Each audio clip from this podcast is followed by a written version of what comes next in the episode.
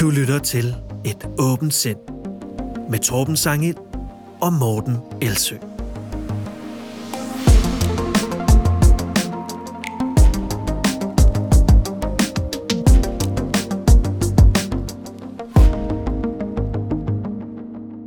Det er den sidste udgave af Et åbent sind, inden vi går på en tiltrængt ferie, men vi er tilbage i august med mere kritisk tænkning. I dag der skal det handle om, hvorfor folk bliver vaccineskeptikere. Altså, hvad er det for nogle psykologiske mekanismer, der træder i karakter på vej mod vaccineskepsis?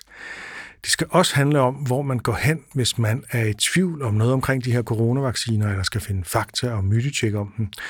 Og så tager vi fat i et emne, der er påtrængende for mange, nemlig, hvad gør man, hvis der er en person tæt på en, der er blevet overbevist konspirationsteoretiker. Vi har simpelthen fået en mail fra en lytter, hvis mor er det. Så vi prøver at svare på, hvordan man bedst kan tale med dem, og om det er muligt at få dem til at forholde sig kritisk til det, de tror på. Vi skal også have nyheder og tjekke mail, der er mere om ERN, og vi skal spille fodbold og fakta. Og øh, det er jo i dag din tur til at stille mig en påstand, Morten, så det er jeg spændt på. Ja, det er jeg også. Men allerførst, så skal jeg rette en fejl, fordi i sidste afsnit, der kom jeg til at kreditere Mathias Tesfaye for noget, der var blevet sagt af en anden politiker, nemlig Mads Fuglede. Det er et citat, der står i min øh, Zetland-artikel om forskningsfrihed sammen med Tesfaye-citatet, og jeg var simpelthen for hurtig, da jeg lige skulle finde det. Det beklager jeg meget, især over for Mathias Tesfaye, der selvfølgelig ikke skal lægges andres ord i munden, end dem han præcis har sagt. Jeg opdagede den her forveksling øh, faktisk dagen efter, vi havde optaget udsendelsen, øh, og enten kom på gaden, men det var for sent at lave den om. Det kan være lige meget, øh, hvad det var for et citat, fordi det var, ja, det var under omstændigheder misinformation. Øh, man kan jo høre den forrige udsendelse om forvanskning af en forskningsrapport, men øh, det er selvfølgelig ærgerligt. Altså, jeg ærger mig over at begå sådan en øh, helt banal fejl i en podcast om kritisk tænkning. Mm. Og jeg må også indrømme, at jeg også lige kort og flygtigt øh, skammede mig en lille smule. Det er en impuls, der ikke kommer så meget godt ud af, det der med at skamme sig, andet end at man måske er mere omhyggelig næste gang. Så når jeg lige sådan fik rystet skammen af mig, hvilket jeg gjorde rimelig hurtigt, så kunne jeg umiddelbart se tre ting, jeg kunne gøre i den her situation. For det første, bringe en rettelse i show notes til udsendelsen. Hak ved den.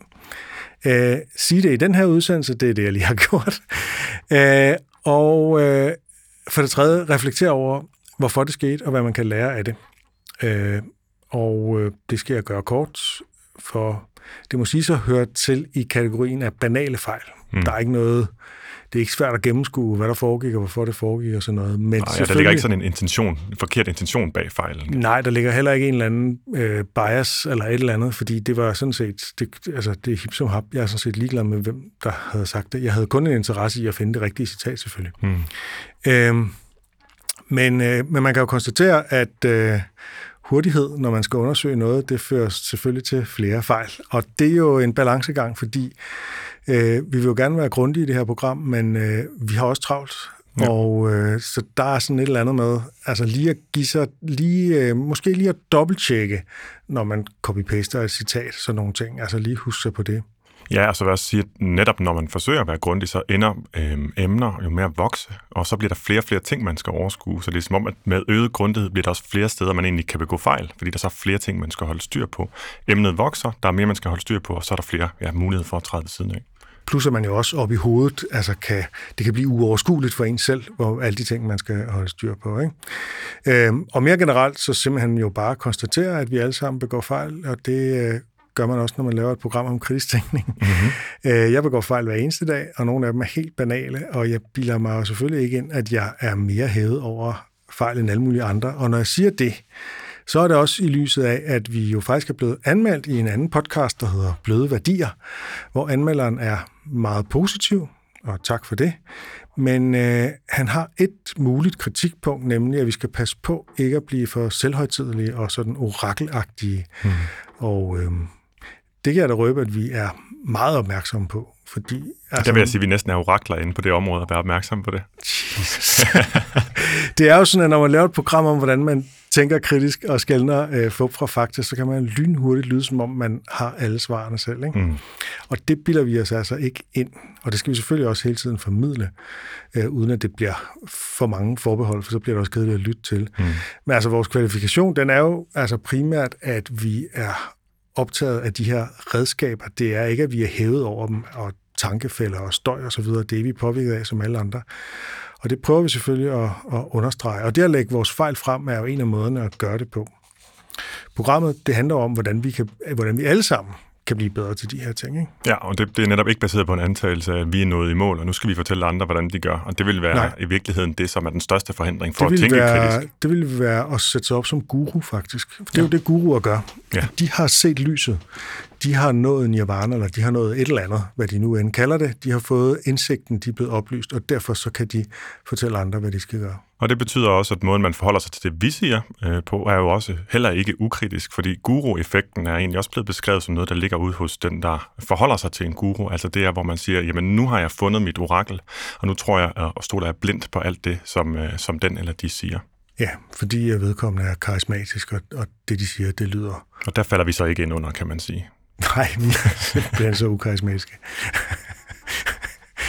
øh, Morten, du har også en lille øh, hvad kan vi sige, korrektion eller indrømmelse. Ja, og, og jeg er også nået der til processen, hvor jeg egentlig bare er glad for at få lov til at lave den indrømmelse, for det var sådan en, der sad og nagede mig øhm, i, i programmet, hvor vi talte om øh, UFO'er. Der fik jeg sagt, at Luis Elizondo ikke fik kritiske spørgsmål i podcasten Den flyvende tallerken.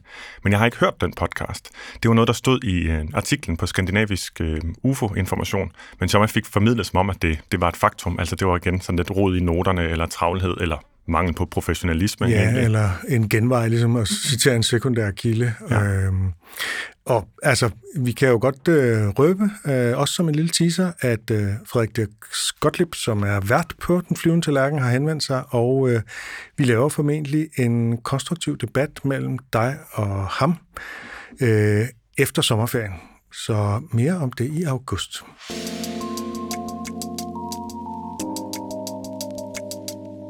Så øh, er der kommet mail, der er kommet alle mulige mails, men øh, vi begynder med en mail om, øh, om det her med E'eren og, og egetræer, fordi i sidste uge, der mm. lavede vi jo det her Fåb eller Fakta, hvor jeg kom med en påstand om E'eren, og vi har fået en mail fra Jonas Nesby, der linker til en video med mere information om forholdet mellem E'eren og egetræer, og den er faktisk øh, meget sjov og interessant. Øhm, og jeg har også øh, tjekket, at øh, der er forskningsmæssigt belæg for det. Så det vil jeg lige sådan kort øh, redegøre for. For det er sådan, at egetræer, de har en særlig, i anførselstegn, taktik, der hedder masting på engelsk, og som hvis nok er det, der på dansk hedder oldenår, Altså hvert 4. til 6. år cirka, så har egetræerne voldsomt mange flere af end de plejer. De mange dobler deres øh, frugter. Øh, op til 10 gange så mange æren kan det faktisk øh, bære. Og øh, det er langt flere, end ærerne kan spise. Men det kan de ikke selv gennemskue, så de hamstrer. Det er ikke kun hamster eller hamster, det er også æren. Og det er også en god bideform, jo. hamstre. øhm, så ærerne, de øh, begraver flere æren i jorden, end de får spist, og på den måde så formerer egetræerne sig. Øhm, det er selvfølgelig udmattende i betydningen ressourcekrævende for egetræet at gøre det her. Men det snedige er, at hvis nu de bare fordelte øh, den ekstra mængde æren sådan jævnt over øh, de forskellige år, så vil der bare komme flere æren, fordi så vil der være mere føde. Men på den her måde, så sikrer de sig, at der bliver begravet flere æren, end der bliver spist. Så det er jo meget smart. Og når man nu, nu kalder jeg det strategi i anførselstegn, ikke? der skal man jo altid passe på, fordi øh, jeg er med på, at man ikke skal tillægge egetræer evnen til strategisk tænkning. Øh, det er jo den pædagogiske måde, som vi tit formulerer sådan nogle øh, biologiske formeringsmåder og spredninger af gener og så videre på. Øh, lad os kalde det en metafor og tale om strategi. I forhold til det der med oldenår, så ved man ikke præcis, hvornår det bliver oldenår i et bestemt område. Jeg har lavet en smule research på det. Nogle mener, det hænger sammen med vejret, og en række andre faktorer. Andre peger på, at egetræerne kommunikerer med hinanden via det der svampe, berømte svampenetværk, som træer kommunikerer med, som man har fundet ud af, og på den måde koordinerer indsatsen. Og de kan jo godt begge dele i øvrigt være sande på én gang. Men det er i hvert fald ikke det individuelle træ, der gør det, så vil det jo heller ikke være effektivt. Altså alle træer i et område, og det kan være et stort eller et lille område, det kan være en skov, det kan være en hel region, ikke? Øh, de gør det præcis samme år. Øh, og så har de her æren en fest. Heldigvis så overspiser de ikke, Morten. de levner bare maden. Ja, men det er noget, mange af os godt kunne lære af. Den her video, som Jonas Nesby han sendte, den er lavet en, der hedder Steven Mold, og den hedder How Oak Trees Manipulate Squirrels to Abandon Their Acorns, og den ligger på YouTube. Kender du Steve Mould, Morten? Ikke det umiddelbart. Han er sådan en britisk YouTuber, der laver en masse virkelig gode sådan videnskabsvideoer. Han er en god fortæller, og det er sådan meget no-nonsense, direkte til sagen. Jeg er en dårlig YouTube-bruger i den forstand, at jeg slet ikke sådan rigtig er dykket ned i, hvor, hvor meget god formidling der er der endnu, og det er sandsynligvis en, en, en, en skat, jeg mangler at åbne. Jamen, jeg har det på samme måde. Det er bare tit, det, så støder jeg på noget uh, tilfældigvis, men jeg, jeg, jeg følger ikke nogen kanaler i modsætning til min 13-årige datter, som, uh, hvor YouTube er hendes primære medium, absolut. Altså, det er stort set hendes eneste medium, ikke? Så jeg er sådan mere, jeg vil hellere skimme en artikel, eller læse en artikel, eller et eller andet, ikke? Jeg bliver restløs af at sidde og se noget Ja, tit. det, det, det er lidt som at sidde og se en dokumentar, så mm. man skal, sådan, skal man virkelig have, have kaffen parat og, og sætte sig dybt i sofaen og sådan noget, ikke? Og nu er de jo tit kortere og sådan noget, men altså, ja. Øhm, nå, men han er, han er skidegod. Han har også begyndt at lave en podcast sammen med to andre, der hedder A Podcast of Unnecessary Detail, hvor de dykker ned i nørdede emner og interessante facts. Det lyder da ligesom noget for dig. det er lige noget for mig. Vil jeg sige, i hvert fald på bagkant af det her, det her emne. Jeg mener, jeg mener jo ikke, at, nu, at man nærmest kan være for detaljeret, så længe detaljerne øh, har en eller anden form for fascinationskraft. Øh, men altså, jeg har ikke hørt den her podcast endnu, så jeg tør ikke anbefale den, men den ser umiddelbart god ud. Tak til alle dem, der har skrevet ind på sendsnabelagheartbeats.dk. Det er man altid velkommen til. Vi lover ikke at tage alle mails op i programmet, men vi lover at læse dem alle sammen. Og faktisk så dagens to temaer, nemlig vaccineskepsis psykologi og hvordan man håndterer en pårørende, der er konspirationsteoretiker, de er begge to opstået i forlængelse af mails, vi har fået. Så tak for dem. Også. Så behøver vi ikke selv finde på emner. Det er jo egentlig ret luksus. Ja, ellers så har vi masser, vi kan finde på. Vi har en stor bank af emner, vi kan fyre af, så det, det skal ikke være for at, at øh, hvad hedder det, hjælpe os med det. så øh, er der en nyhed, som du har med, Morten. Ja, det er en øh, ny øh, udgivelse, altså en sådan videnskabelig publikation, som det hedder, om gennemsigtig øh, kommunikation omkring vacciner af Michael Bang Petersen og tre andre fra Institut for Statskundskab for, ved Aarhus Universitet. Jeg nævner lige ham specifikt, fordi han også er leder af det, der hedder HOPE-projektet, der er støttet af, eller finansieret af Carlsbergfondet. Det lyder optimistisk. Øh, ja, det er så nok en forkortelse for noget, det har jeg så ikke engang lige tænkt over, hvad det skulle være. Men det hedder i hvert fald HOPE-projektet, og det har indsamlet, der har indsamlet data om danskernes øh, adfærd og holdninger under coronapandemien, og der er kommet vildt øh, meget interessant ud. Blandt andet også her for nylig så man, hvor mange, der ligesom var villige til, eller havde tænkt sig at tage imod øh, vaccinen, som jo altså er frivillig, og så kan man jo tale om øh, øh, forskellige grader af incitamentstrukturer, der gør, at man føler sig mere eller mindre tvunget, men i hvert fald, at der er en meget, meget stor øh, grad af sådan vaccinetilslutning og villighed til vaccinen. Det er også noget det, de har undersøgt. Der er kommet rigtig meget data ud, og det er meget interessant. Nu er der kommet en publikation med, øh, som sagt Michael Bang-Petersen i spidsen og tre andre, øhm, som hedder Transparent Communication about Negative Features of COVID-19 Vaccines Decreases Acceptance but Increases Trust. Og øhm, det indeholder to studier, og det er baseret på en spørgeskemaundersøgelse af knap øh, 3500 danskere og 3500 amerikanere. Og det, de har fundet, og, altså, jeg, jeg læste hele, kom til at læse hele artiklen igen i går, det øh, behøver man ikke øh, lige nødvendigvis, men der var faktisk mange interessante ting deri. Øh, men men sådan overordnet set, så det, de har fundet, det er, at hvis man som offentlig øh, som myndighed øh, offentliggør negative informationer om vacciner, så øger det egentlig betænkeligheden ved de her vacciner, øh, og kan sænke accept, accepten af vaccinerne sådan nu og her. Men det øger til gengæld tilliden til sundhedsmyndigheder generelt, og forhindre spredning af konspirationsteorier. Og det er vigtigt at bibeholde den tillid til sundhedsmyndighederne, både hvis vi skal vaccinere senere, som muligvis er tilfældet, og øh, til fremtidige sundhedsmæssige øh, nødsituationer. Så det er at sådan, tænke lidt mere langsigtet. Der skal man altså overveje kommunikationen. Altså, det kan være pisse i bukserne for at få en smule varme, det med sådan ligesom at underspille eller lægge låg på, hvad der må, må, må kunne være af, af potentielt farlige øh, selvom de er sjældne bivirkninger ved vacciner. Men, men tænker man mere langsigtet, så er det en rigtig dårlig strategi. De finder også, at blandt dem, der allerede har mistet tilliden, så er myndigheders og sundhedsfagfolks kommunikation stort set øh, uden effekt. Så det er altså med ikke at miste, eller med ikke at, øh, ja, gøre noget, der, der gør, at folk kommer til at miste tilliden, for så har man ikke rigtig øh, så meget øh, indflydelse. Så når først man har mistet tilliden, så, så kommer man ikke øh, tilbage til vaccinen, så at sige? Altså det, ifølge studiet og ifølge ja. psykologisk forskning, men det er jo ikke noget, der er fuldt over meget, øh, mange år, så det er jo selvfølgelig en sandhed med modifikationer formentlig. Derudover så fandt de også, at vag kommunikation, øh, der ikke giver befolkningen al den viden, som man ligger inde med, det ikke øger accept af vacciner. Altså når de bruger ord som, de er tilpas effektive, eller har acceptable bivirkninger, eller at øh, testperioden var fyldestgørende. Så nogle vage termer, som man ligesom bruger for at sige, det, det er nok, at folk de ved det, vi har lavet beregningerne. Det skaber faktisk mere skepsis og mistillid, og det hjælper ikke. Så det hjælper heller ikke på accepten alligevel. Så selvom det at komme med noget øh, negativ information sænker accepten, så er alternativet at pakke det ind det, det, det hjælper alligevel ikke. Så kan vi lige så godt gå efter det mål, der hedder, hvordan skaber man mest mulig tillid til myndighederne. Og så fandt de også, at det, der bedst hang sammen med manglende accept af vacciner, det var det, der hedder politisk kynisme. Altså, at man har en generel mistillid til det politiske system. Og på anden pladsen, så var det, øh, de kaldte en symbolsk trussel. Ikke den direkte trussel ved øh, for eksempel corona, men øh, den symbolske trussel, for eksempel følelsen af, at man fratager sin personlige frihed.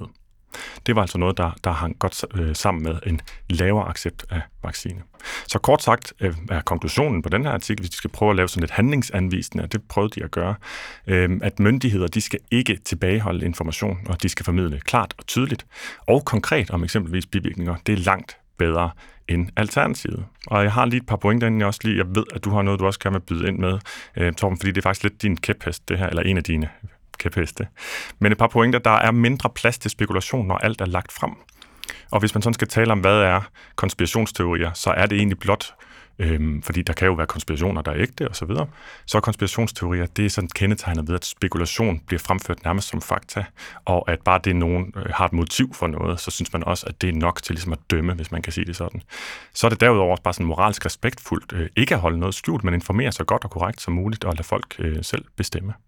Og det ved jeg, du er enig i. Ja, det sidste er jeg øh, så enig i, og der er ikke noget af det her, der kommer bag på mig. Jeg synes, det er øh, logik for perlehøns, eller hvad det hedder.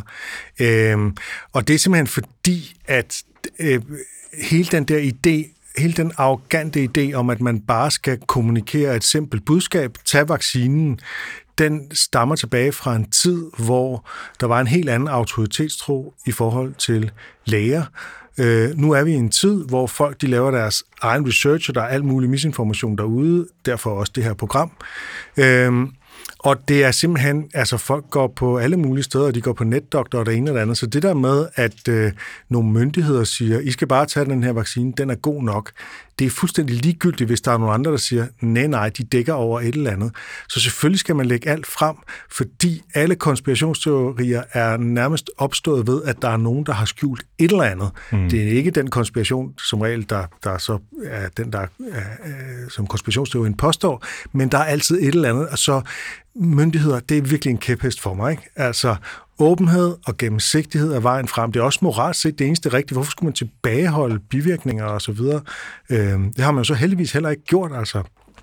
Nej. Øh, vil jeg lige understrege, hvis nu nogen øh, tror, at der er ligesom en, en lang historie med det. Men det er bare det, at man overhovedet nærmest overvejer det, og det har man selvfølgelig gjort i andre sammenhæng. Og Sundhedsstyrelsen har traditionelt været lidt arrogante i måden, de har kommunikeret på. Ligesom bare at sige, øh, det der er rigtigt, det der er forkert, uden at forklare hvorfor, uden at lægge data frem, uden at lægge begrundelser frem og sådan noget. Ikke? Jo. Øhm, og altså, jeg synes i det hele taget ikke, at åbenheden i forvaltningen er stor nok. Øhm, altså, i 2019, der havde jeg den ære at holde åbningstalen til Folketingets åbning, øh, den værstlige tale. Der er ligesom en biskop, der holder den religiøse, og så er der en værstlig tale, øh, hvor jeg skal politikerne ud for at lukke sig for meget om sig selv. Og det er simpelthen, øh, det er, som du siger, en kæphest for mig, at øh, åbenhed og gennemsigtighed er simpelthen en dyd i al kommunikation. Der skal være virkelig gode grunde til, at man holder information tilbage fra offentligheden. Mm. Og det kan være sådan noget, altså national sikkerhed noget, men det er der jo ikke tale om her. Nej. Øh, så man må simpelthen, øh, man må simpelthen øh, give folk den credit, at øh, de kan godt navigere i det her. Og det tror jeg, du har ret i, at der er sket et stort, stort skifte, at nu er det netop alligevel muligt også at tilgå en hulens masse information rundt omkring. Så helt specifikt, så er det også nødvendigt for at øh, imødekomme, at folk de kommer til at blive øh, fejlinformeret, når de kommer derud på, på nettet og leder selv. Der er også, øh, vi har snakket om debunking før, så er der også et begreb, der hedder pre-bunking, altså man egentlig vaccinerer befolkningen mod misinformation. Men det kan du kun gøre, hvis du rent faktisk først fortæller, hvordan hænger det her sammen? Hvad er det, vi har fundet?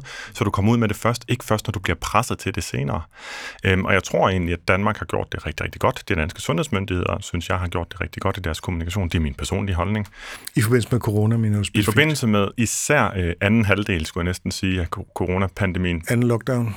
Ja, altså mere, der var lige en lille smule, hvor data ikke blev fremlagt i starten i maj sidste år, var der nogle sager omkring ja, de er blevet, taget i at, altså, det, der, og, og sådan øh, spænde lidt, eller lægge lidt slør over, hvad, hvem der egentlig er, hvad, hvad deres beslutninger, på hvilket grundlag det blev Præcis, taget. Præcis, og, og de skulle have fat i ikke bare kildekoden til, deres, øh, til, til hvad der lå til deres studie, men også alt det data, der lå til grund for det. Det er simpelthen blevet offentligt tilgængeligt for dem, der i hvert fald har mulighed for at, at, at gøre noget ved det, bruge det til noget at forstå det.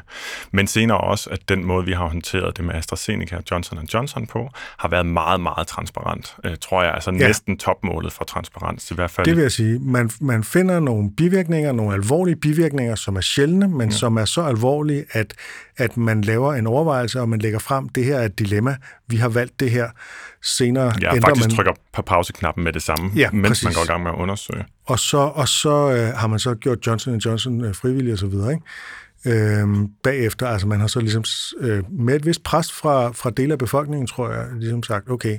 Ja. Fordi mange siger, at det her det er så sjældent, at den risiko vil jeg godt tage, for jeg ja. vil ikke have corona. Ikke? Så der ligger du også noget agens over til befolkningen igen, og jeg synes jo, hvis vi taler om det moralsk rigtigt, skal vi tale om det sådan demokratisk rigtigt. Og et demokratisk samfund, så er det jo netop at lægge så meget øh, handlemuligheder, handlekompetence over til den enkelte. Og handlekompetence handler altså så også om, at man er blevet informeret rigtigt.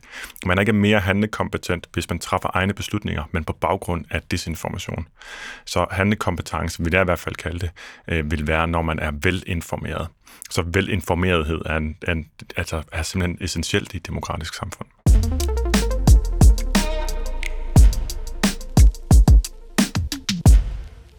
Yes.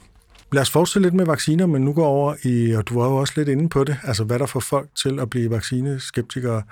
Fordi vi har af vores lytter, Danny Wittfeldt, fået sendt et link til en video om psykologien og tankefælderne bag sådan generel vaccineskepsis.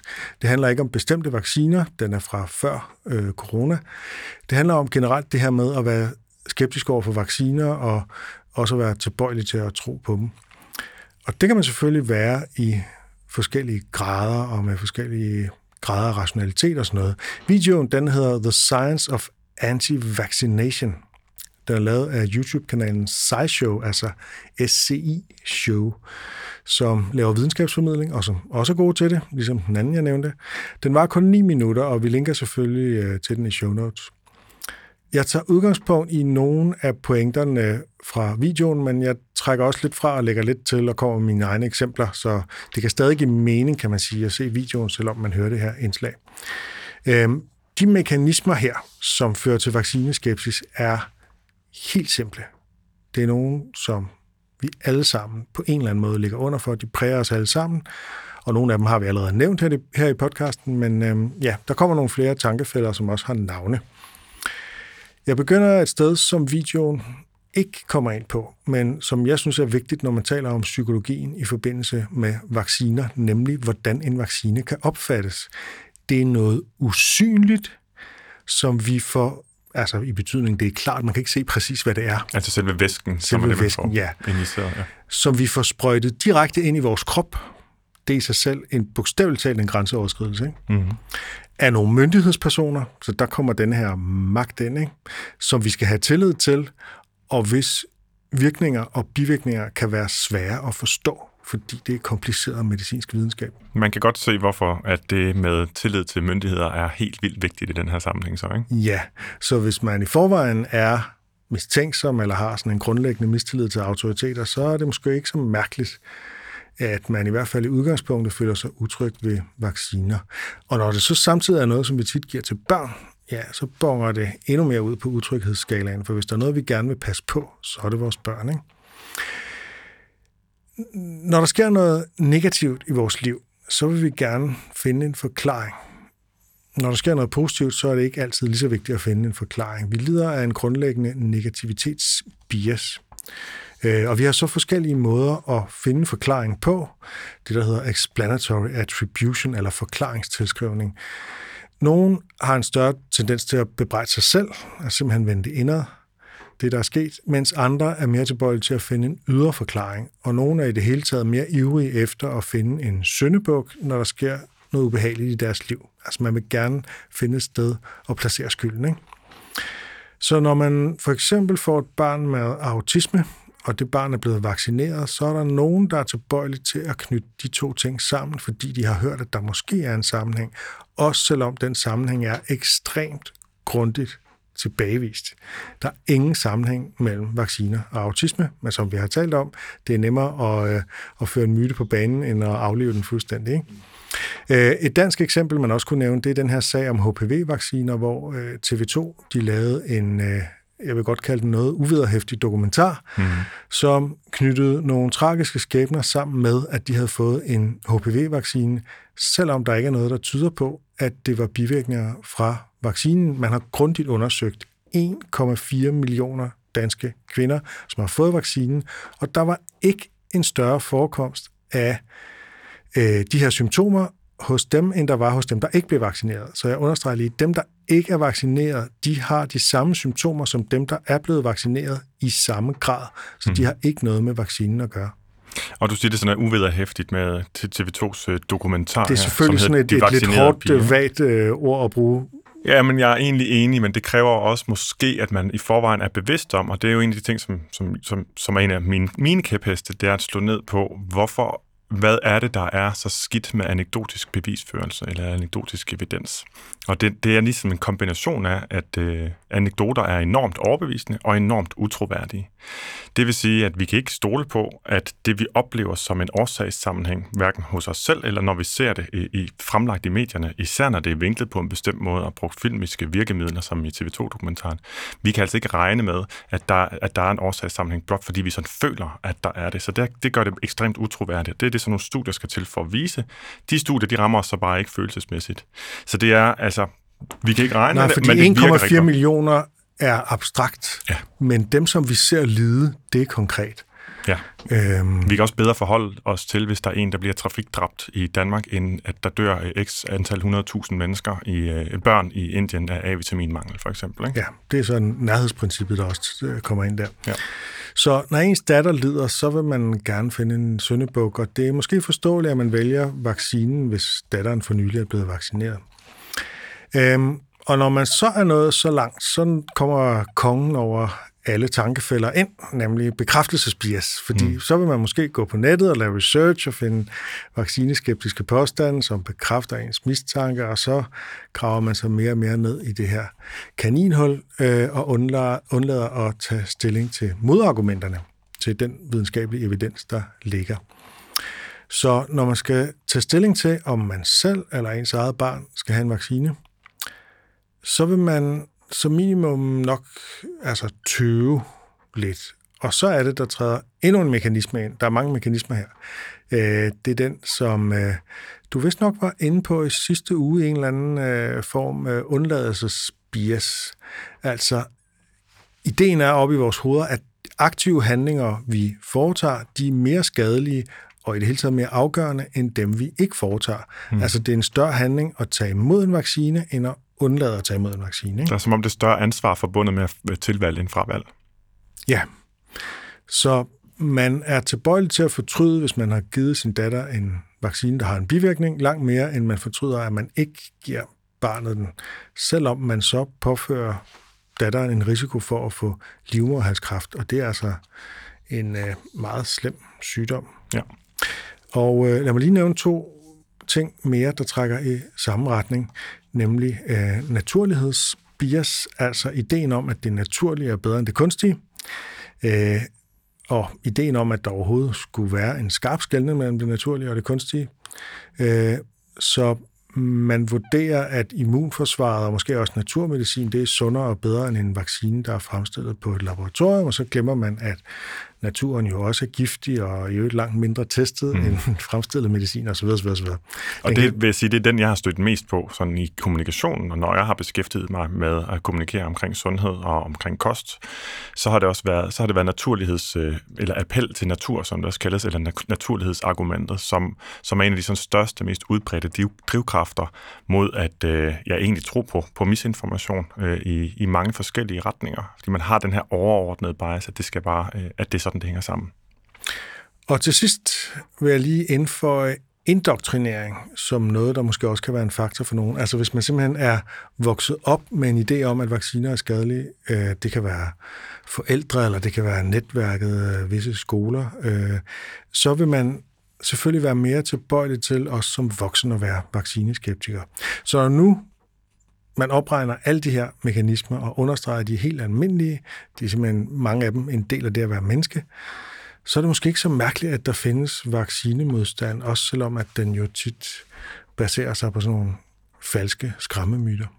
Nej, det er det overhovedet ikke, men, men det bliver så ek, ekstra holdt fast, for man kan sige, at mange af de her biases kan man jo modvirke, og har man stadig, øh, ja, et åbent sind, så vil man jo på trods af de mekanismer, så vil man jo også kunne måske stadig overbevises af rationelle argumenter og forklaringer netop af de her tankefælder. Og en af de ting, som jeg jo synes også er grundlaget for, hvorfor jeg synes, den her podcast og det generelle tema giver mening, det er fordi, det for mig og for mange andre har vist sig at være rigtig effektivt netop at lære om tankefælderne. Hvad er det? Hvordan er det, de spænder ben? For man tror, man er rationel, indtil man finder ud af, at de øh, slutninger, man har lavet ind i hovedet, i virkeligheden er baseret på en bias og en irrationalitet. Og Morten, hvis nu man så gerne vil finde noget... Øh, det her det er jo en podcast om at navigere i informationsstrømmen, ikke? Øh, og skældne information og misinformation fra hinanden. Mm. Så øh, hvis man gerne vil vide mere om vacciner og bivirkninger og påstanden om vacciner, øh, hvor øh, kan det så være godt at gå hen? Lad os lige dvæle lidt ved det. Ja, altså sådan helt overordnet, så, så øh, er der jo det meget, meget simple tip. Nu vil jeg så egentlig brede det ud til lige at snakke om alle øh, hvad kan man sige, påstande, der har floreret og, og, og gjort folk forvirret og skræmt her øh, under coronapandemien. Så det er både vacciner, men også noget i forbindelse med, med for eksempel tests og så videre, og mundbind. Ting, som har været også politiseret, især i USA, og det har vi vist adapteret en lille smule. Så noget af det første, som både du og jeg øh, ofte gør, det er, hvis man ser en påstand florere, så finder man enten centrale navne, altså for eksempel eksperter, der henvises til, eller sådan helt centrale ord, lægger dem sammen, og så skriver plus debunk i, i Google og det er simpelthen, det lyder som om, at det, altså, det er ikke nødvendigvis en systematisk tilgang til det, og der kan man også finde noget, der er forkert. Men det giver i hvert fald i første omgang et andet perspektiv. Så har man som minimum to ting at sammenligne med hinanden. Det, der ofte viser sig, det er, at der er skrevet måske 30 eller 40 forskellige artikler fra forskellige faktatjekker sites om den samme øh, myte eller påstand. Og øh, der kan man så se, at til, til de artikler er der faktisk øh, citeret, eller man kan sige, øh, interviewet forskellige eksperter fra forskellige steder fra, og så begynder man lige så stille at forstå, at den ene ekspert, der måske mente det, som hørte til den oprindelige påstand, er altså modsagt af 50 andre eksperter, som måske også er bedre kvalificeret til at tale om det her emne, og så får man mere retvisende indblik i, hvad, hvad holdningen egentlig er. Der er rigtig mange, der ikke på den måde trives med at, at læse engelsk i øvrigt. Derfor er jeg glad for især et uh, faktatjek-site, som er dansk, som hedder Tjek det altså tjek tjekde.dk. Øhm, Tjekte.dk har lavet øh, forskellige... Som jeg også kan tage fat i specifikke dansk opståede myter, altså hvor nogle danskere påstår et eller andet og sådan noget. Ikke? Absolut. Og fordi, det, fordi hvis, du, hvis du søger på My Mannequin Debunk, så er det ikke sikkert, der kommer så meget, fordi hun netop taler på dansk. Det vil nok være en dårlig måde at søge på, ja, det er du helt ret i. Det har jeg slet ikke tænkt over, men det er rigtigt, at øh, de, de tager netop også fat i de ting, som er spredt på sociale medier. En strategi, jeg selv har benyttet mig af, at sige, hvor er det tingene, de er blevet påstået? Hvordan er det, de ser ud? Og så lad os tage hånd om det specifikt, i stedet for at tale sådan vagt taler bredt om, nej, nej, testene de virker. Lad os se, hvad, hvordan lyder påstanden specifikt. Der er en masse ældre artikler om øh, PCR-test, om at de kun skulle lave falske positive, hvilket ikke passer, om at de slår ud på influenza, der heller ikke passer, at lyntest slår ud, når det eksponeres for cola eller kiwi. Det gør de så bare, fordi man ødelægger testen med det syre, der er der i. At mundbind, allergi og kraftfremkaldende, etc. etc. Øh, og langt de fleste sådan florerende påstande blev behandlet inden for en uge. Jeg havde egentlig tænkt, at jeg skulle skrive om mange af dem, men, men de skrev øh, bedre og grundigere og har sådan helt De kommer der i forkøbet de kommer med rigtig meget store redaktion der. Ja, det må man sige. Og det er rigtig, rigtig fint. Jeg synes, der er mange rigtig gode artikler i blandt. Der er ikke nogen, der er decideret dårlige, men der er bare nogen, der stikker ud, som også er rigtig gode og grundige. Der er også sådan nyere ting, som at øh, forskere bliver misforstået. Øh, coronavaccinerne er ikke kun 12% effektiv. Igen, så tager man, hvordan lyder påstanden specifikt, og så får den sagt, nej, det passer ikke. Eller en agtindsigt fra SSI viser ikke, at coronavacciner har slået flere ihjel end selve sygdommen. Og der ved jeg, at der i hvert fald er nogen, der vil være bekendt med de to påstande. Her bliver de ligesom modsagt. Jeg blev øh, spurgt på et tidspunkt, hvor jeg anbefalede at dele den tjekte artikel. Jamen, øh, stoler du så bare blindt på alt det, de skriver? Og det synes jeg egentlig var et fint, måske var det et ledende spørgsmål, men det, var, men det skabte i hvert fald refleksion øh, hos mig og mulighed for at svare øh, med hensyn til hans kommentar om tjekte som kilde. Ja, jeg har stor tillid til dem, og den tillid har de gjort sig fortjent til. De udtaler sig aldrig skåsikkert. De interviewer og citerer flere eksperter per artikel, i hvert fald typisk. De går ikke kun efter påstanden fra en fløj. De korrigerer fejl. De henviser til forskning og skriver direkte til forskerne bag for at sikre, at de har forstået korrekt. Øh, de har en redaktion, der kan kontaktes og meget andet. Alt sammen tegn på stor troværdighed, mens det modsatte er tegn på utroværdighed. Og øh, den har jeg taget med på egentlig din befaling, skulle jeg til at sige, fordi det er sådan en meget kort gennemgang af, hvordan man egentlig kan vurdere, om en afsender er troværdig eller ej. I hvert fald nogle af de punkter. Det er en god, sådan meget kort, men god opsummering af, hvad, hvad der kendetegner en god faktatjek-side. Og måske allerede det første der med, at de udtaler sig aldrig skråsikkert. Læg mærke til, at det næsten er fællestræk for alle misinformationsspredende sider. Øh, kan man så se, at det, at de er meget sådan hårde i sproget, vi er helt sikre på det her. Og der eller også så er de suggestive. De siger, at der er et eller andet her, jeg ved ikke præcis, hvad det er, men mm. der er mm. noget, der tyder, altså hvis vi er over sådan hardcore konspirationsteori. Ja, og så er det faktisk vag kommunikation igen, i stedet ja. for at være helt konkret og stå på mål for en påstand, og så præcis. sige, det, det her, det er det, det tyder på, men lad os se, hvad... Så når der kunne være en sammenhæng her, hvorfor står han sådan med hænderne? Er det, er det Illuminati-tegn? Så er det formuleret som et spørgsmål, der står ikke, vi er sikre på, at denne person er med i Illuminati, men han står sådan med hænderne, you do the math-agtigt ikke? Nej, det er den Connect the dots. Øh. Just asking questions tilgang, som øh, er ansvarsfralæggende i virkeligheden. Ja. Det andet sted, jeg gerne lige vil ret fokus over på, vi har talt om at lave en større sådan, øh, hvordan forholder du dig til påstandene guide øhm, Ja, senere. altså simpelthen tage den store sådan faktatjek-sidetur, hvor vi anbefaler en masse gode faktatjek-sider og siger, hvorfor de er gode, og hvad der i generelt kendetegner god, godt faktatjek. Ja, fordi det jeg også øh, gerne, ja, egentlig bare nu her gerne vil give folk lige et par redskaber at gå på sommerferie med. Øh, vi regner ikke med, som du sagde sidste gang, var det gode spanske øh, mundheld, at øh, misinformation holder ikke siesta. øhm, det kan være, det bliver et mundheld nu, hvor jeg har spredt det. Ja, men altså, der er i hvert fald det, så snart er noget, det er kommet ud, så sætter det sig kan ikke rigtig nødvendigvis gendrives. Så det tror jeg ikke, der, der skal nok ikke så forfærdeligt meget til det, må vi se, om det bliver, øh, om det bliver spredt. Jeg tror faktisk, folk har øh, rigtig meget mere tid i sommerferien til at sprede misinformation. Det kunne sagtens være. Øhm, men i hvert fald et andet sted, som jeg også vil lede folks opmærksomhed, øh, opmærksomhed hen på, er øh, den Facebook-gruppe, der hedder Spørg en læge om coronavirus. Og øh, det er et meget fint og retvisende navn, må man sige. Det er, det er klokkeklart, og den burde det simpelthen, de burde få en medalje, dem der arbejder derinde. Jeg tror, de har fået ret meget anerkendelse, hvis ikke deciderede medaljer, og jeg tror også, de får øh, mere fremover. Men det er en gruppe på Facebook med ret mange dygtige formidlere, mange yngre læger, nogle øh, ældre læger også, men mange yngre, yngre læger, som er meget... Øh, jeg bruger rigtig meget tid på at dykke rigtig meget ned i det her. Jeg har kommunikeret personligt med flere af dem, også i forhold til øh, myter om, øh, om vacciner og fertilitet, som vi talte om sidste gang. Det kan nogle gange være sådan en lille smule øh, fornørdet. Det kan være svært at se, når man har boet på et universitet og, og læst lægevidenskab øh, fra morgen til aften i syv år eller mere. Øh, men det er i hvert fald øh, rigtig, rigtig god information, man kan få øh, derinde. Og selvfølgelig er det så godt, så det for nylig blev angrebet af Vibeke Manike med nogle screenshots fra gruppen fra lægernes svar, som skulle være helt forfærdelige. Og det kiggede jeg på, og jeg synes, det var rigtig, rigtig fint at se deres forsøg på kritik, for de fandt ikke noget som helst, der var forkert i de svar, øh, i de screenshots, som var sendt afsted. Der var Så hvad var det, at, at Vibeke Manike anklagede dem for? Jamen, at uh, sprede misinformation og så med henvisning til, øh, til skærmbilleder af svar, som absolut ikke spredte misinformation. Og jeg var faktisk næsten forbløffet over, at de ikke har kunne finde noget. For som vi har bemærket undervejs i, i coronapandemien, så er der altså ting, som man har, hvis ikke ændret holdning til, så i hvert fald man er blevet klogere.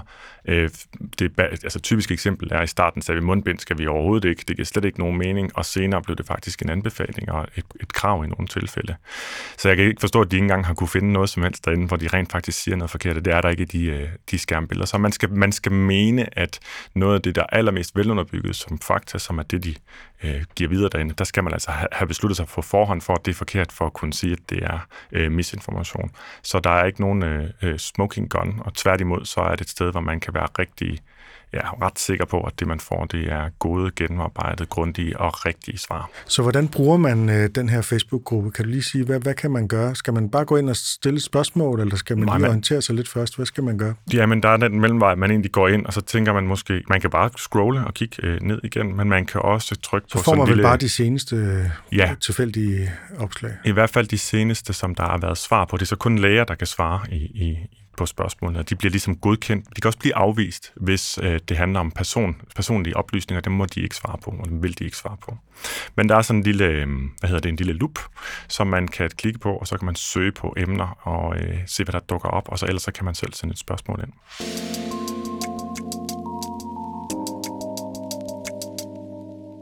Og således rustet til øh, faktatjek i sommerferien om vacciner, skal vi gå til et andet emne, fordi øh, vi har fået en mail fra en øh, mand, som jeg har valgt at holde anonym, fordi det er en, en ret personlig mail.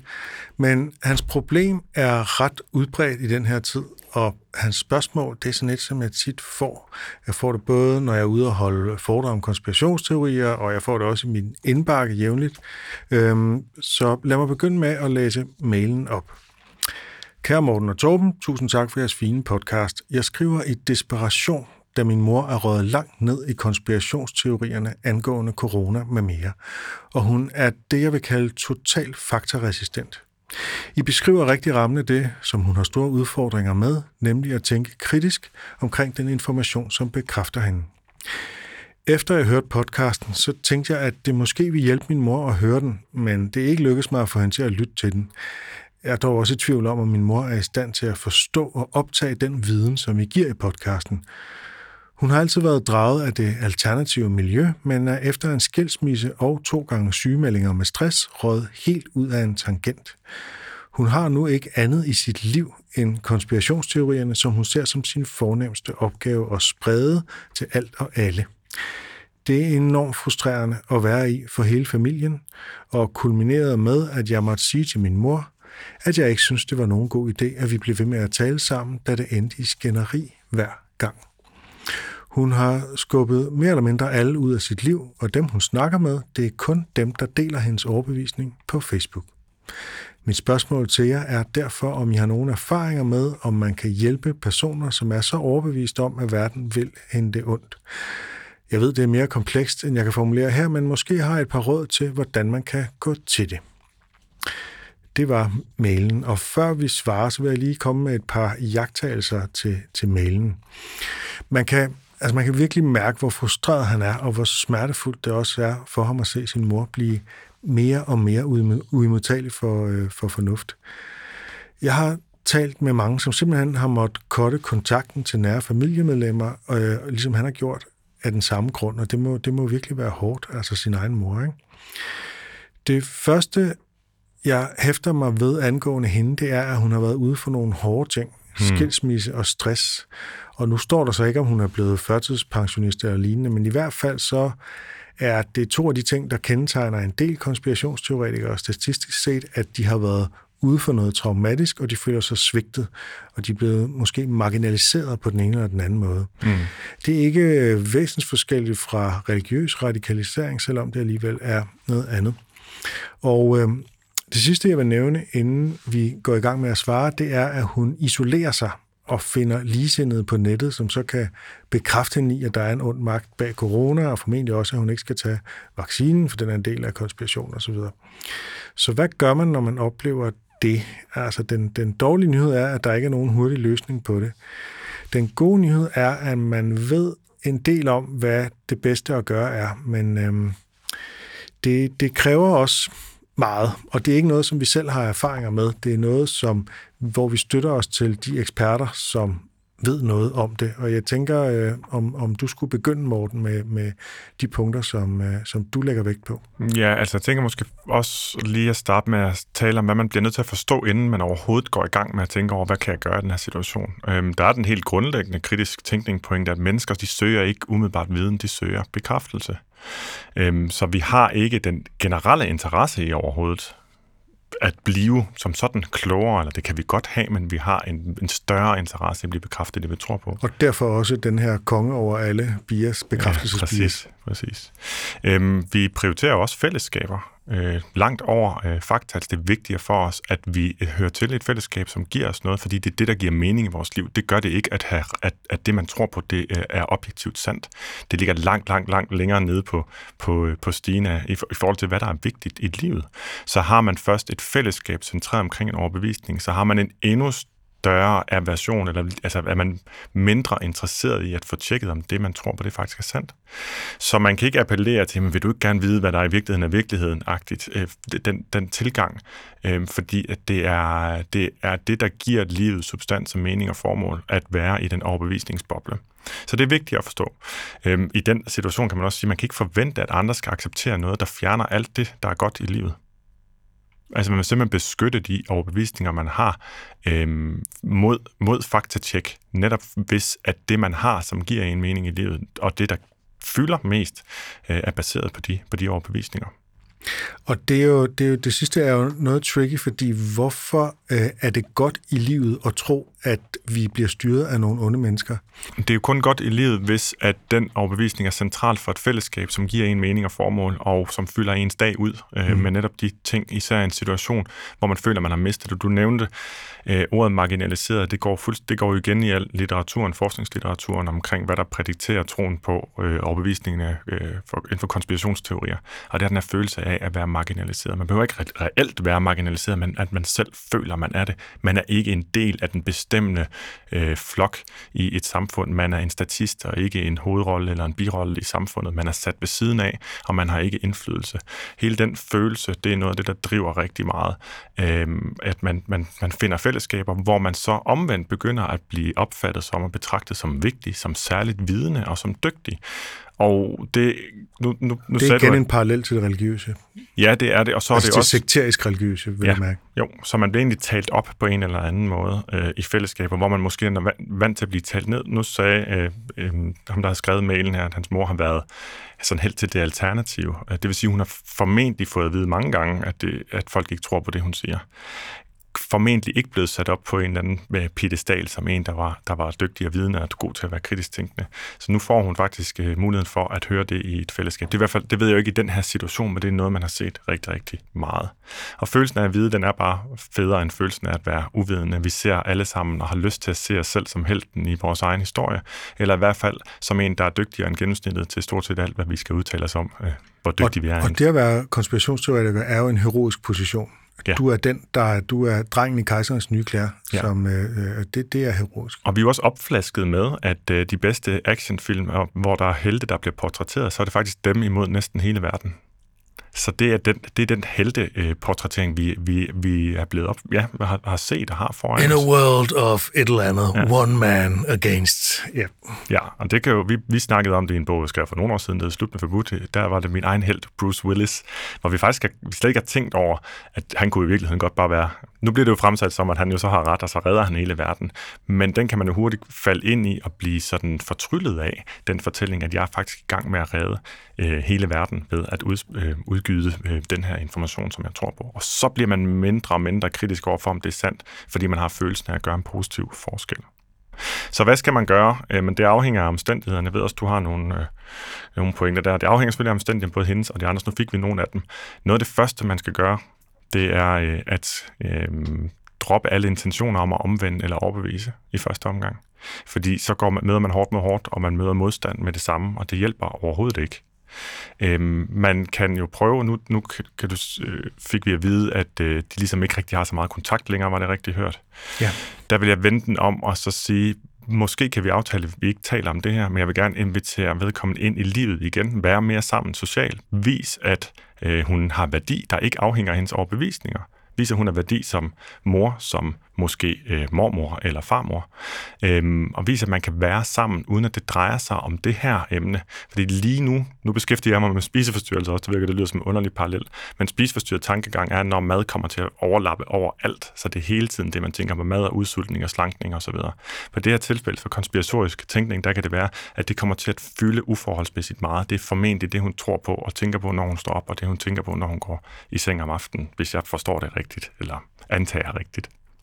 Så det at begynde at lave noget, som ikke drejer sig om det, vil automatisk få det til relativt at fylde mindre. Og så bliver det også mindre værdifuldt, og det bliver mindre svært måske at forlade til fordel for noget andet på et tidspunkt så øh, kan man selvfølgelig prøve at forstå, hvad der så ligger til grund for den tro, men først når modstanden er væk, først når hun er tryg ved, at du ikke kommer til at skyde den ned og få hende til at føle sig dum, eller få hende til at føle sig som et dårligt menneske.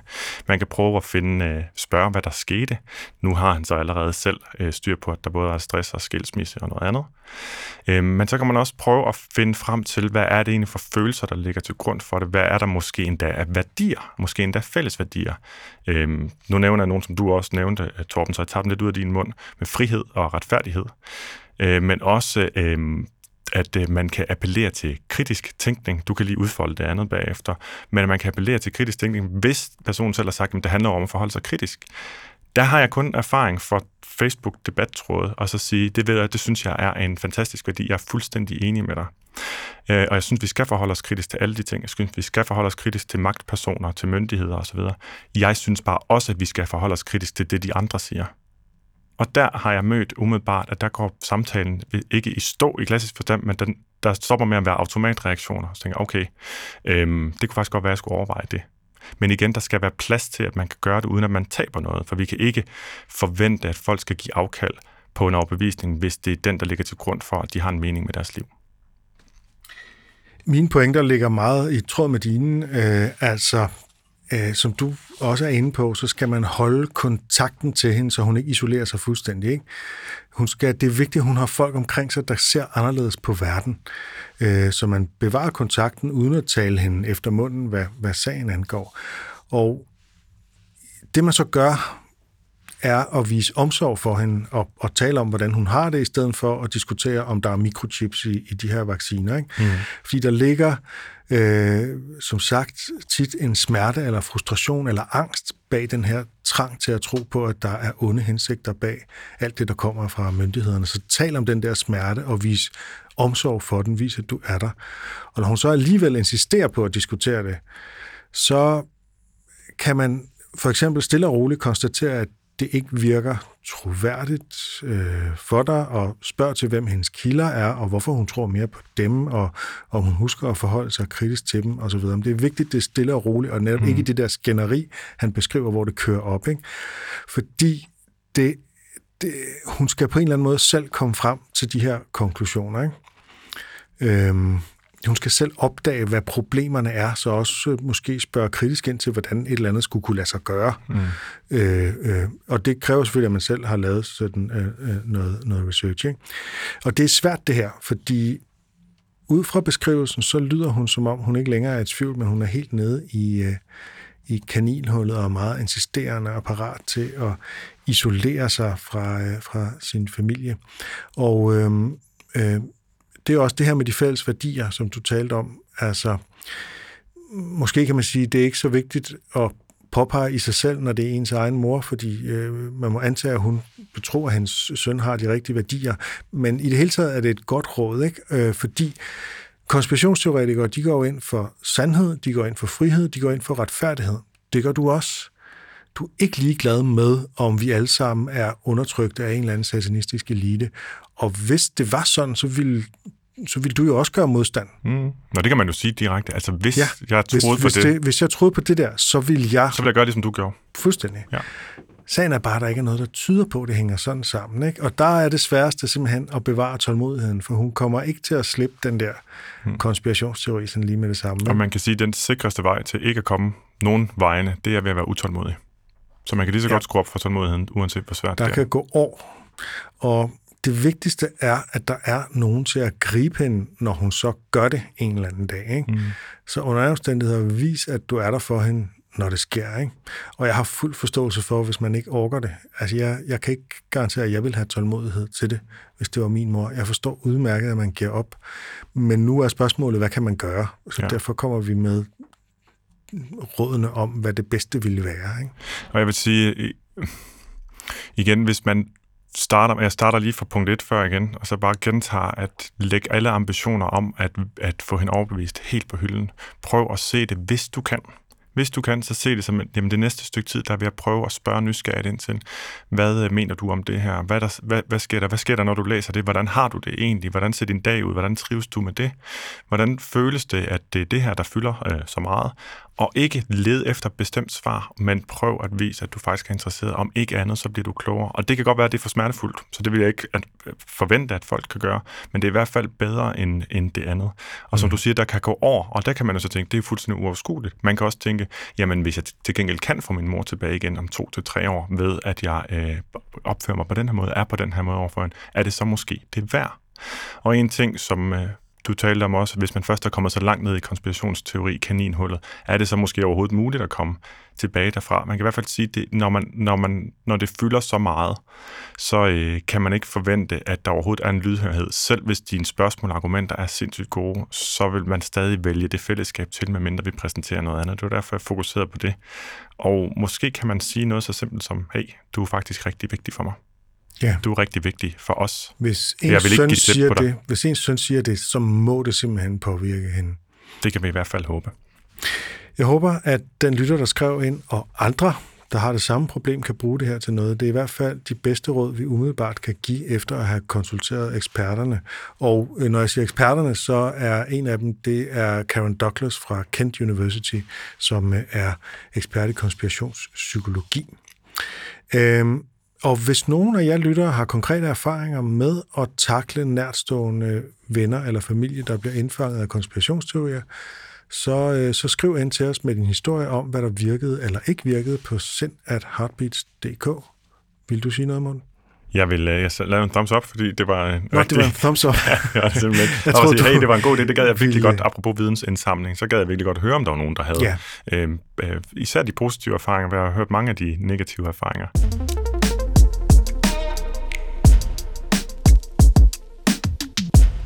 Og nu skal vi så fra et alvorligt og følelsesladet emne til den lette afdeling, så jeg tager lige en, øh, en dyb indånding her. Og gør mig klar til at spille FUP eller Fakta, som jo er quizzen, hvor den ene af os kommer med en påstand, og den anden skal gætte, om det er FUP eller Fakta. Og i dag er det dig, der har en påstand med, Morten. Ja, og den kommer med sådan en lille forspil, skulle jeg til at sige, en lille forklaring, og øhm, den lyder cirka sådan her. Fordi da jeg var dreng, der var jeg meget interesseret i astronomi, altså verdensrummet, stjerner og planeter, og særligt vores solsystem. Nerd. I 3. klasse skrev jeg sågar, hvad der øh, svarer til en årsopgave i de senere klassetrin om emnet, og en del ting øh, har hængt fast lige siden. Jordens diameter, den gennemsnitlige afstand til solen og planeternes rækkefølge i solsystemet eksempelvis. Og det er det sidste, som er temaet for øh, quizzen i dag. Rækkefølgen er nemlig Merkur, Venus, Jorden, Mars, Jupiter, Saturn, Uranus og Neptun, og du nikker, Torben, fordi det kender du så nok allerede. Så kan det jeg være, var også en nørd. Ja, så det kan godt være, at det bliver en meget nemt for dig. No. Og dengang jeg var dreng, så var der selvfølgelig også Pluto til sidst, men den blev degraderet senere ja. hen. Det er der jo mange, der har sådan en, nogle følelser for, og det kan jeg også sådan det der med, ah, stakkels Pluto, kan den ikke godt få lov at være en planet, som om det er noget særligt fint at være en planet? Ja, det er det da også. Jeg gad da godt være en planet. Nej. Øhm, øhm, og så er det også, fordi ramsen den virker sådan lidt øh, pludselig afkortet, når der ikke kommer Pluto til sidst. Det var sådan en, øh, en nidelt ramse før. Nå, de her rækkefølger, de har jo ikke ændret sig. Altså Pluto er ikke med, men rækkefølgen er den samme. Ja, jeg er meget spændt på, hvis du påstod det, så vi godt ja. nok undre mig. Nå. Har ikke ændret sig. Det har også været en etableret sandhed, at jordens nærmeste nabo er Venus. Men, nu kommer påstanden.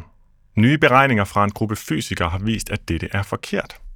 For selvom Venus rigtig nok er den planet, der passerer tættest forbi Jorden, så er det ikke den planet, som Jorden gennemsnitligt er tættest på. For når man tager planeternes baner med i betragtning, så viser det sig, at det hverken er Venus eller Mars, vi gennemsnitligt er tættest på her på Jorden. Nej, det er faktisk Merkur. Det lyder måske ligegyldigt, men det betyder faktisk, at en hel del undervisningsmateriale skal skrives om, og selv NASA skal korrigere det i alt deres øh, online og fysiske materiale. Værsgo at tænk, Torben. Det sidste gjorde mig mistænksom, fordi det lyder som noget vrøvl. Men det andet lyder som et, et øh, resonemang, jeg kan... Altså, fordi der er jo to måder at sige nærhed på. Man kan øh, ligesom have de her koncentriske cirkler, og så ligesom sige, hvor langt er de fra solen, og så er der den her rækkefølge, som du taler om. Så er der jo den konkrete nærhed mellem to objekter, øhm, som jo afhænger af øh, hastigheden, hvor med, altså hvor tit de møder hinanden osv. De, det, det, der er jo, det er jo komplekse beregninger og alt muligt andet. Øh, og derfor kan jeg godt forestille mig, at vi gennemsnitligt er tættest på Merkur rent konkret i øh, sådan løbet af en eller anden tusindårig periode eller sådan noget, ikke? Øh, hvor de cirkler rundt og rundt om solen igen og igen. Øh, men at lærebøgerne af den grund skal skrives om, og Altså, det NASA, er jo- hvor, ja, Der vil har du en uddybning sige, der? Ja, det bliver jeg nødt til at uddybe. Det er jo selvfølgelig øh, noget, som følger med, at man kunne påstå, eller man kunne tænke, at de bliver nødt til at gøre, hvorvidt de har tænkt sig at gøre det, øh, og hvorvidt det er det er, noget- et krav. Så det er noget, du siger, Det er noget, øh, nogen siger, men det er ikke noget, der er vedtaget. Men stadig kan jeg ikke se, fordi der står, altså der er jo ikke nogen øh, lærebøger i skolen, hvor der står, øh, øh, at, at øh, en bestemt planet er tættest på jorden øh, i sådan helt konkret i, i, i øh, er der det? Nej, altså nu måske ikke i folkeskolen, men i rigtig mange forskellige andre øh, versioner af skoler. Der står Men er det ikke fordi, man mener, at banen er nærmest? Det kunne det godt være.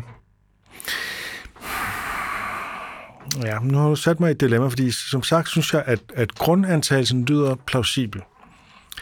Øhm, men det der med de der skolebøger, jeg har svært ved at se, at det har nogen videre konsekvens. Jeg betragter det som et fun fact, mere end, end noget afgørende for noget som helst. Ja, men det er ikke det, du skal hæfte dig ved.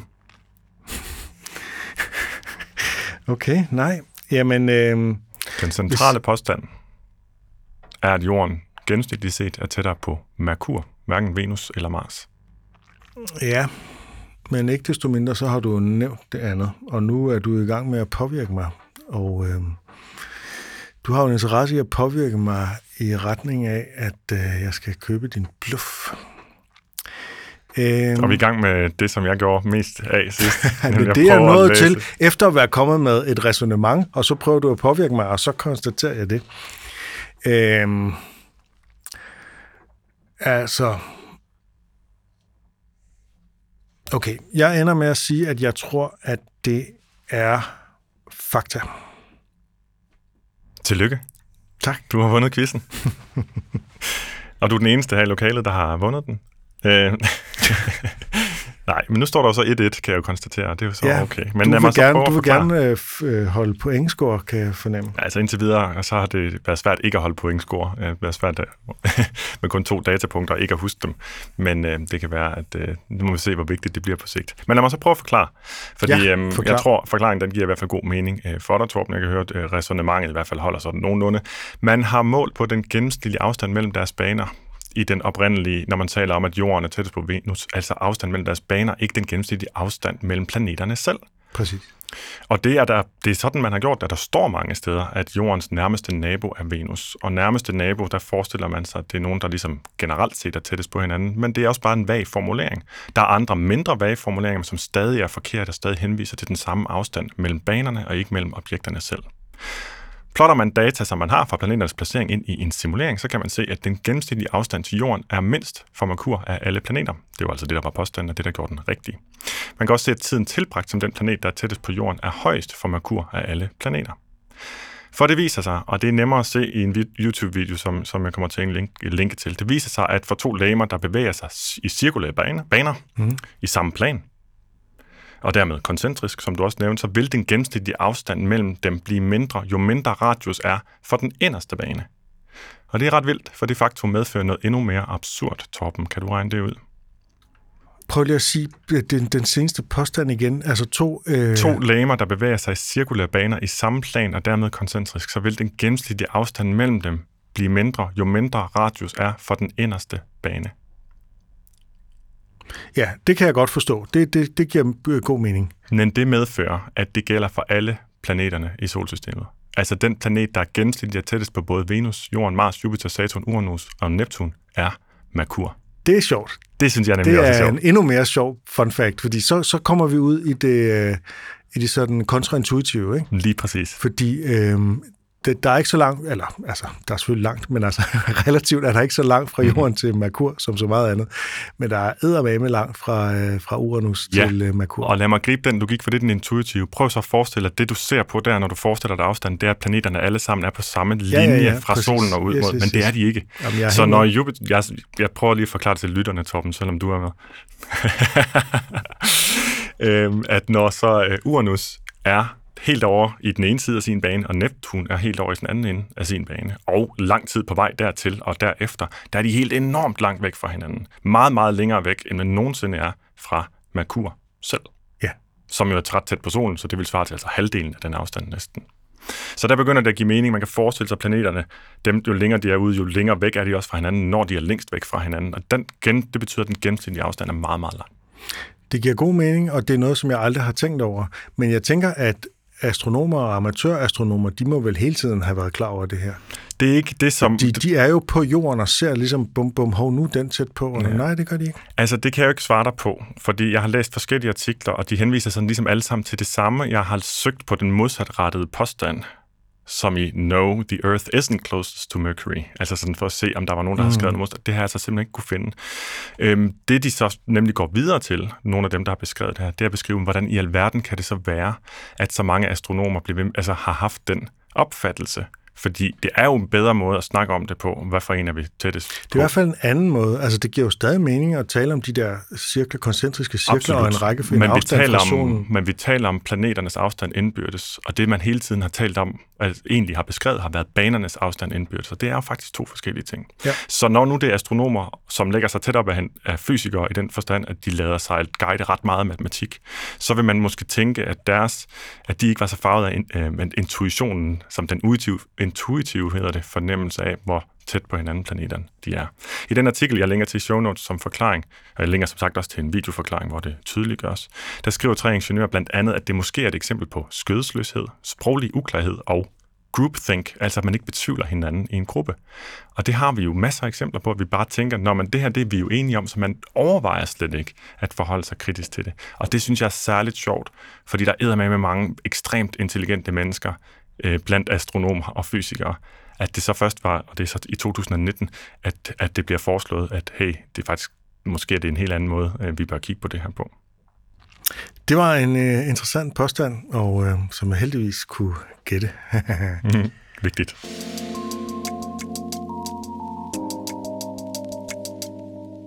Et åbent sind nærmer sig sin afslutning, og øh, vi holder altså som sagt en sommerpause, men øh, kommer tilbage en gang i august, så hold feedet åben og skriv til os på sendatheartbeats.dk.